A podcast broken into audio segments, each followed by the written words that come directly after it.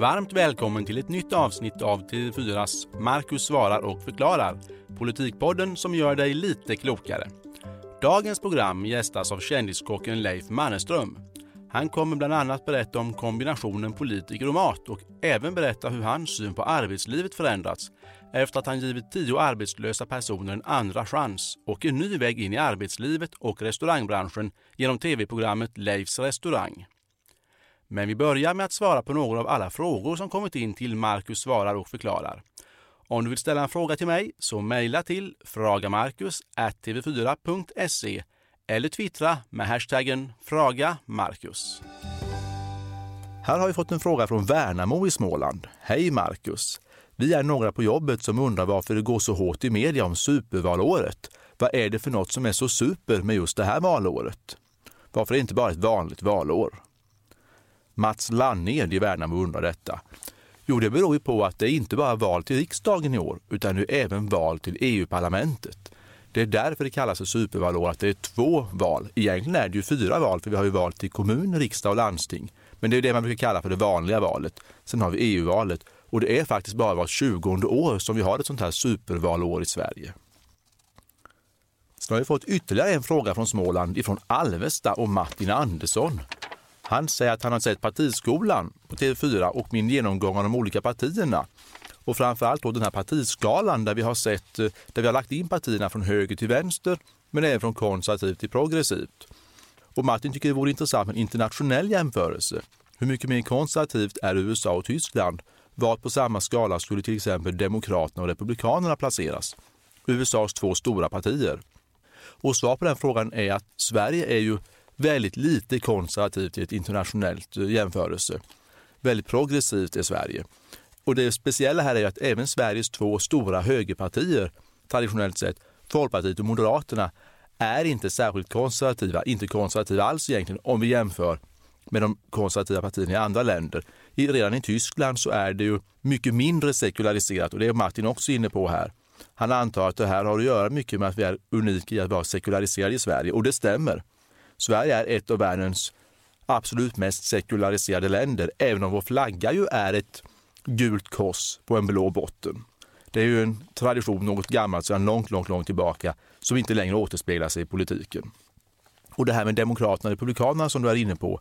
Jag skulle placera både Kristdemokraterna och Sverigedemokraterna till vänster om Demokraterna, som ju är USAs stora vänsterparti. Så att det är stora skillnader. Titta exempelvis på dödsstraffet det är ju något som demokraterna i USA är positiva till. Abortfrågan är kontroversiell även i Demokratiska partiet. Frågor som har att göra med religion, som inte alls är någon frågeställning i Sverige, är ju väldigt brännheta i USA. Även om vi tittar ner i Europa, exempelvis Tyskland, CDU där är ju betydligt mer konservativt än vad Sverige är. Det handlar också mycket om jämställdhetsfrågor där Sverige har nästan något av en unik position i världen. Även Norge, Island och några andra länder är liknande. Malin Lindgren undrar en sak om euron, eller euron som man säger i Storbritannien, eller som man säger i Tyskland, euron. Kärt barn har många namn, men i Sverige är ju inte eurobarnet speciellt kärt längre. Och Malin undrar hur Socialdemokraterna och de övriga i röda blocket ställer sig till införandet av euron. Ja, Vänsterpartiet och Miljöpartiet är ju negativa till att införa euron i Sverige. Och Socialdemokraterna duckar lite grann i den här frågan. I grunden är Socialdemokraterna mycket positiva både till EU och även positiva till euron. Men eh, S har väl samma linje som många av allianspartierna just nu, att någon gång i framtiden kan det bli aktuellt, men inte just nu. Vi har fått en fråga här från Tommy Grännes i Linköping. Alla partier skriver mer eller mindre att det är viktigt att satsa resurser i skolan och de vill ge lärarna högre status, men det här kostar mycket pengar. En av de få åtgärder som finns för att återge en jämlik skolform för alla i Sverige kan ju vara ett återförstatligande av skolan. Och därför undrar Tommy i Linköping vilka partier är det som vill återförstatliga skolan? Ja, det är ju Folkpartiet, Vänsterpartiet och Sverigedemokraterna. Och det här med återförstatliga skolan, det handlar om att flytta tillbaka ansvaret från kommunerna till staten. Tommy undrar också om det inte blir nuvarande regering som sitter kvar, kommer då en, den nya regeringen, som kanske blir en rödgrön regering, att införa ytterligare en grundskolereform med nya betygssystem och nya kriterier för skolans verksamhet. Ja, jag tror att det kommer bli en del förändringar, men eh, kanske inte så mycket som man tror, för samtidigt så har ju de rödgröna påpekat att, har kritiserat Alliansen för att det har varit för mycket reformer. Så det vore ju märkligt om de skulle ta över och sen genomföra en mängd av reformer igen. Så det kanske blir lite lugnare på reformområdet om de rödgröna tar över. Det återstår ju att se. Hej Marcus! Apropå dagens inslag om valskola, ja det hade vi ju lite grann för ett tag sedan på TV4. Så nämnde du att det finns inte någon gräns för att komma in i kommunfullmäktige. Innebär det att ett parti som endast får en enda röst i ett kommunval kommer in i fullmäktige? Undrar Henrik Kekonius i Stockholm. Och det här är en jätteintressant fråga.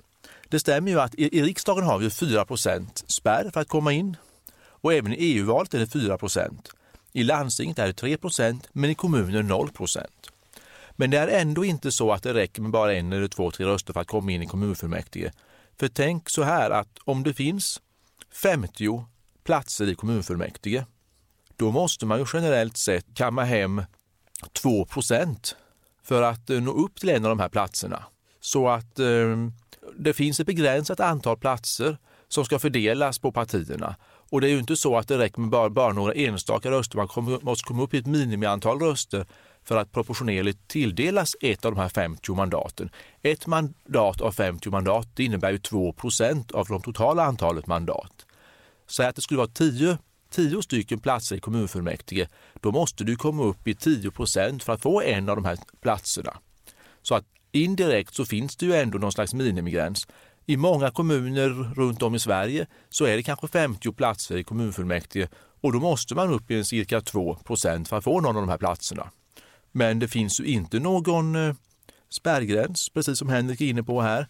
Så skulle det finnas 100 platser, då skulle det statistiskt sett räcka med 1% Sen blir det inte exakt så här, men jag förklarar ändå på det här sättet eftersom det blir matematiskt korrekt. Här har vi fått en fråga ifrån Gunilla i Ängelholm. Hon är lite irriterad och skriver så här att här i Sverige får vi inte lägga i våra röstsedlar själva i valurnorna. Varför blir vi idiotförklarade när vi kommer fram till valurnan? Vi får i hemlighet stoppa i våra röster i kuvertet, men sen är det kört. Man är inte betrodd att stoppa ner rösten i urnan. I andra länder får medborgarna göra detta, men vi behöver tydligen en överförmyndare. Men vi bor i ett fritt land. Varför är det på det här sättet? Ja, nej men jag håller med Gunilla om att det vore trevligt att få lägga i den själv, för då känner man ju att man är med hela vägen med valsedeln. Men jag skulle tro att en anledning är ju att de här små kuverten som vi lägger i valsedlarna i, de är ju väldigt platta och små. Jag vet att det brukar vara svårt att öppna kuvertet nästan för att få lägga i valsedeln.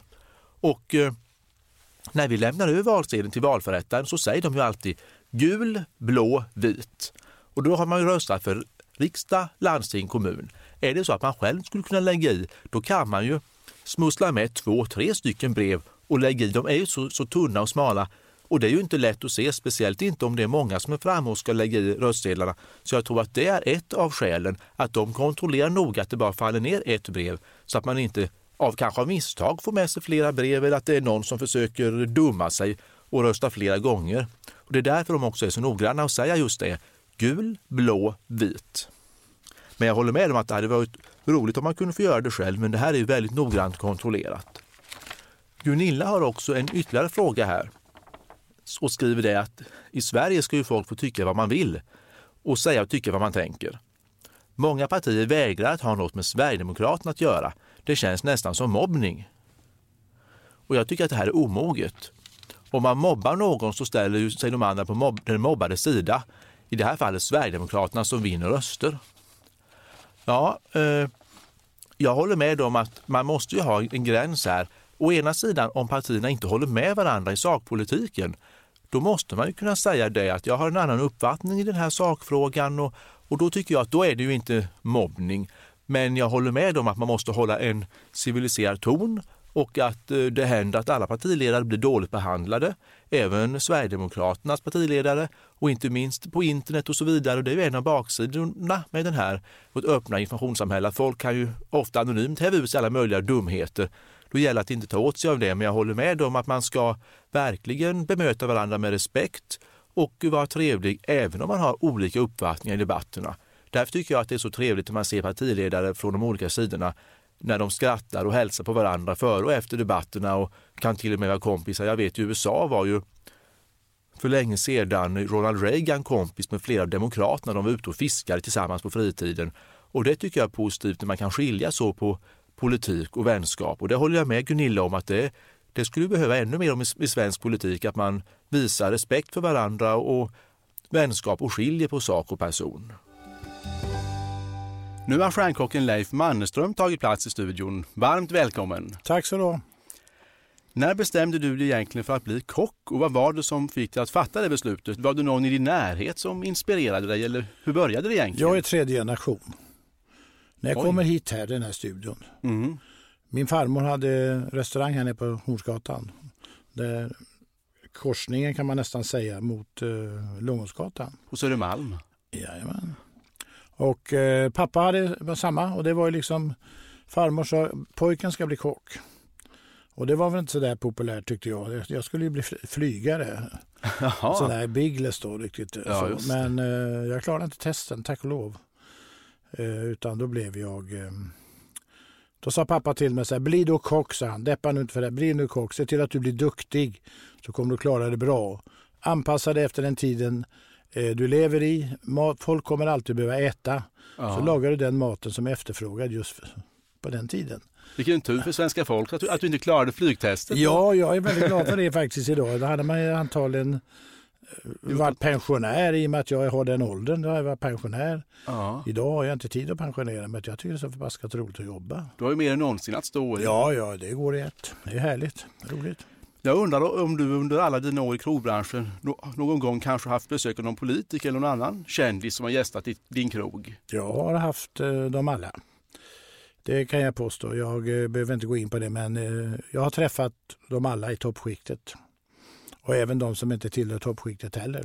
Jag träffade faktiskt några politiker idag med så att det, det rullar på. Jaha, ja, det är ju närmast val nu ju. Ja, nu är alla trevliga. Men äta måste man göra. Absolut. Ja, då är alla extra trevliga. Ja, precis. alla är trevliga nu och nu lovar man till höger och vänster så det är ju fantastiskt. Jag träffade Gustaf Fridolin till exempel. Han var med på en tv-inspelning. Jättetrevlig kille Aha. och begåvad. Och han lovade mig, tog mig hand på att vi ska absolut inte höja krogmomsen. Och så har han sagt det.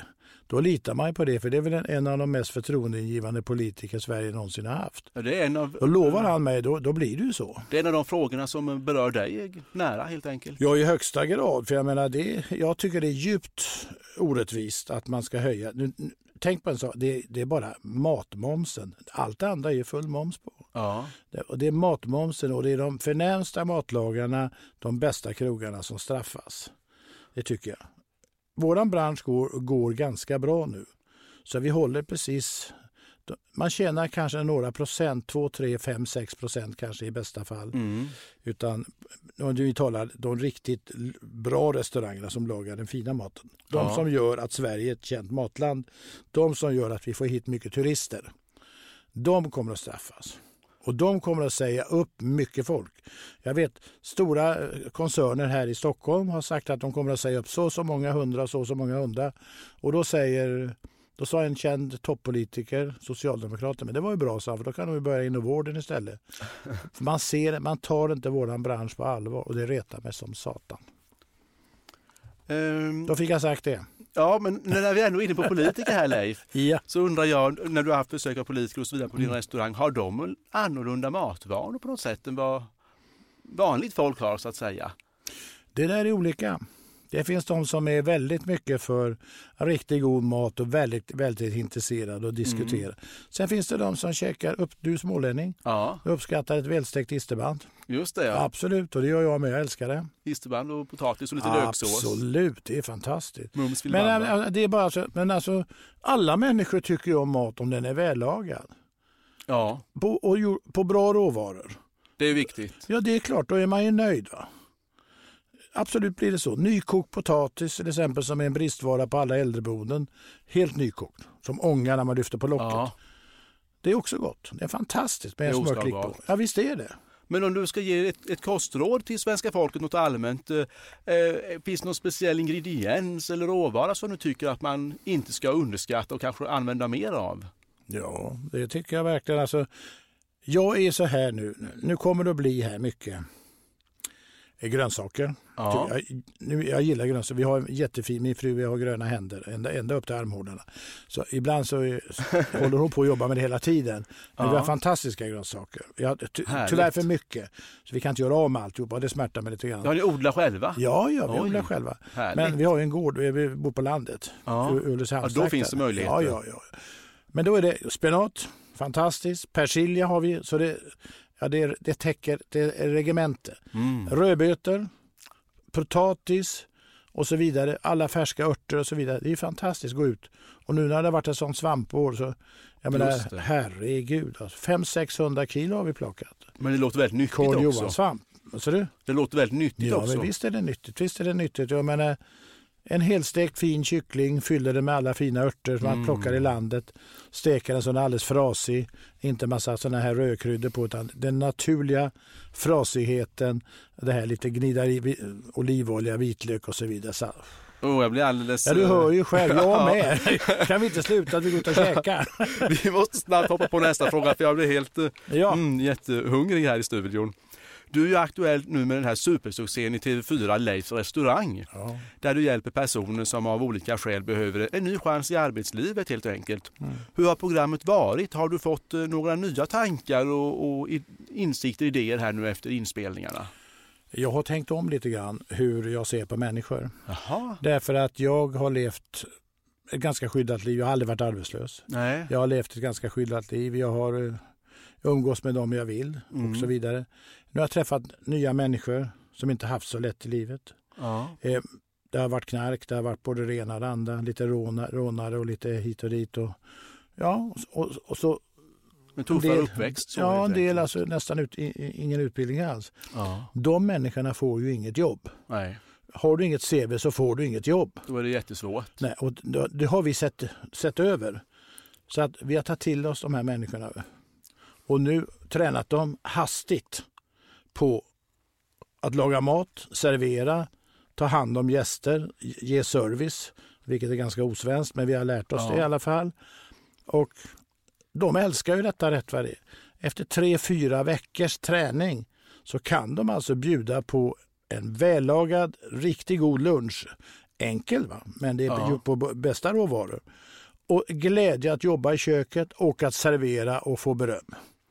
Men vilken stor förändring för dem och vilken utmaning för dig. Ja, det för, för mig är det jättestort. Alltså jag, jag är väldigt känslig. Va? Jag har ju gråtit några gånger i TV4 när jag var med.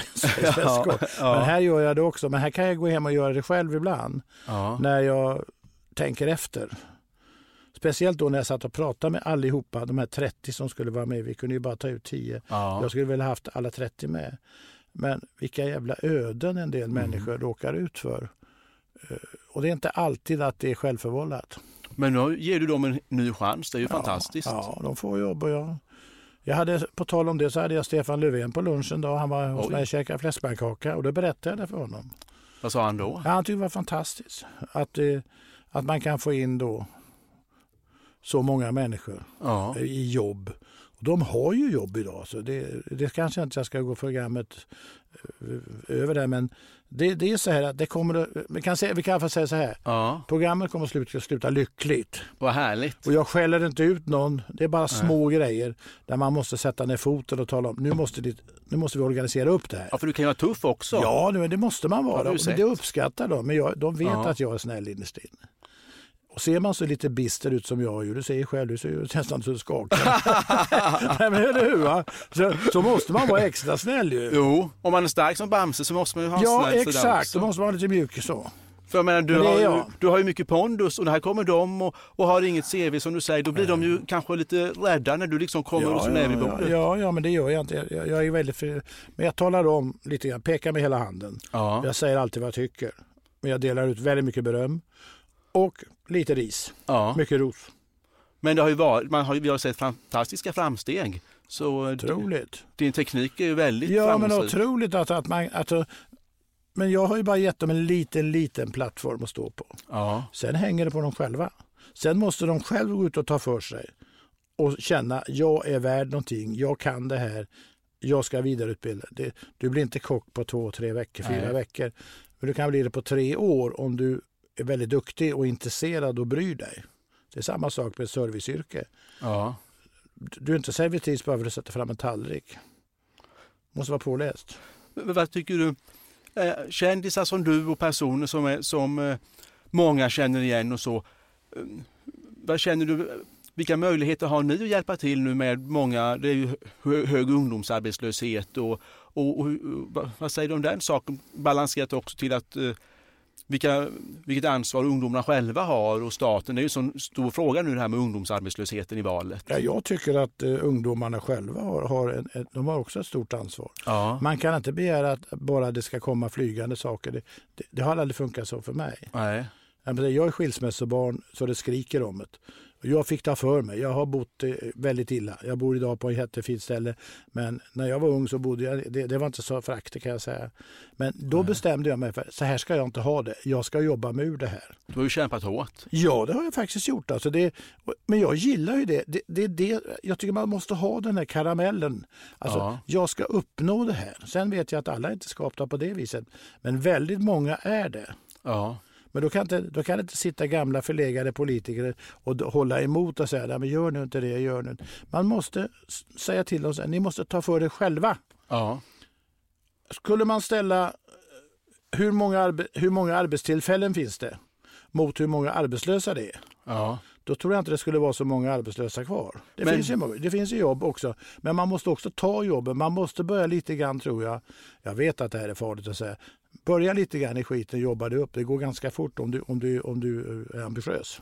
Du har ju skapat väldigt många förebilder med de här som du själv säger som kom och hade kanske nästan inget, ingenting alls och var arbetslösa och haft det tufft. Och plötsligt så visar de verkligen framfötterna ja, och, och får fantastiska absolut. möjligheter. Ja, men det är det likadant i Sveriges Mästerkock. De här, när, när vi träffar dem första gångerna här ja. och sen då när de kommer tvåa, trea och vinner. Ja. Jag menar herregud, titta på Sigrid. Ja, ja. Hon har hela Sverige för sina fötter. Va? Det är helt otroligt. Och alla de här, hon Jenny och alla vad de nu heter, det rullar ju bara på för dem nu. De är ju heta. På tal om att rulla på så rullar ju valrörelsen verkligen på nu. Mm. Och nu är det bara två veckor eh, kvar till valet. Hinner du se någonting på utfrågningarna och debatterna? Och så, jag ska eller? titta ikväll faktiskt. Det ska du? Så ja. köpa en påse chips. Härligt. men, men har du förtidsröstat än eller väntar du till valdagen? Nej, jag ska vänta. Jag, jag gillar att gå där. Ja. Jag gillar att gå där och plocka lite lappar. Alla tror jag ska rösta på dem. Jag tycker det är roligt. eller hur? Röstar du på samma i kommun, landsting och, och riksdag eller växlar du lite? Eller? Eh, jag kan säga, när Göran Johansson var i Göteborg. Ja, Socialdemokraterna starke Då röstade jag på honom. Men jag har aldrig röstat på Socialdemokraterna i kommunalvalet eller, eller i riksdagsvalet. Men det var för mig personval, för det var en jävla bra kar. Ja, ja. Och, det, och det, de flesta röstade på honom i Göteborg. För han, var, han fick någonting gjort. Så du menar att du tar inte bara ett parti rakt av, utan du tittar på vad det är för Nej, personer bakom? Alltså, och... för mig, alltså, om jag ska vara riktigt ärlig. Ja. Det finns inte ett parti som, som svarar upp för, för allt det jag vill göra. Nej. Det finns det inte det. Va? Det, det vågar jag påstå. Det är ju inte ett parti som har svar på allt. Nej. Det, det, eller vad tycker du själv? Nej, jag tycker att eh, en del är bra på en del saker, en del är sämre på andra. Ja, men absolut. Och, och man måste väga samman alla olika frågor. Ja, absolut. Jag tycker jag med. Liksom, verkligen alltså. Det, det, det tycker jag. Och jag tror inte om det blir en annan regering. Ja det är, det är samma problem kvar. Det blir ingen större skillnad. Så vi måste arbeta tillsammans, alla partier, ja, det alla tror, Det tror jag faktiskt. att det, Den här blockpolitiken är nog inte så lyckad. Alltså. Det kanske händer nya saker med den nu. Det är möjligt att det gör. Ja. Jag röstar på alla, bara de ger fan i krogmomsen. så ska de få min röst. Tack så mycket för att du kom hit idag Leif. Tack själv. Jättetrevligt och vi önskar ett stort lycka till med de återstående avsnitten och vi har även finalen kvar att se fram emot här i Leifs restaurang. Ja absolut, det är, den är större än valvakan kan jag säga. Jättespännande. Det, blir, det, det är väldigt höga tittarsiffror. Det kommer hända saker, ja visst. Och det jag säger det, det lovar jag, det håller jag. Stort tack och lycka till. Tack själv. Därmed är det dags att runda av detta avsnitt av Politikpodden som gör dig lite smartare. Podcasten hittar du antingen på tv4.se, Acast, Podcaster och iTunes. Och vill du ställa en fråga, skriv till fragamarkus.tv4.se eller twittra med hashtaggen fragamarkus. Och till nästa gång, kom ihåg, statsministrar kommer och går, konungen består.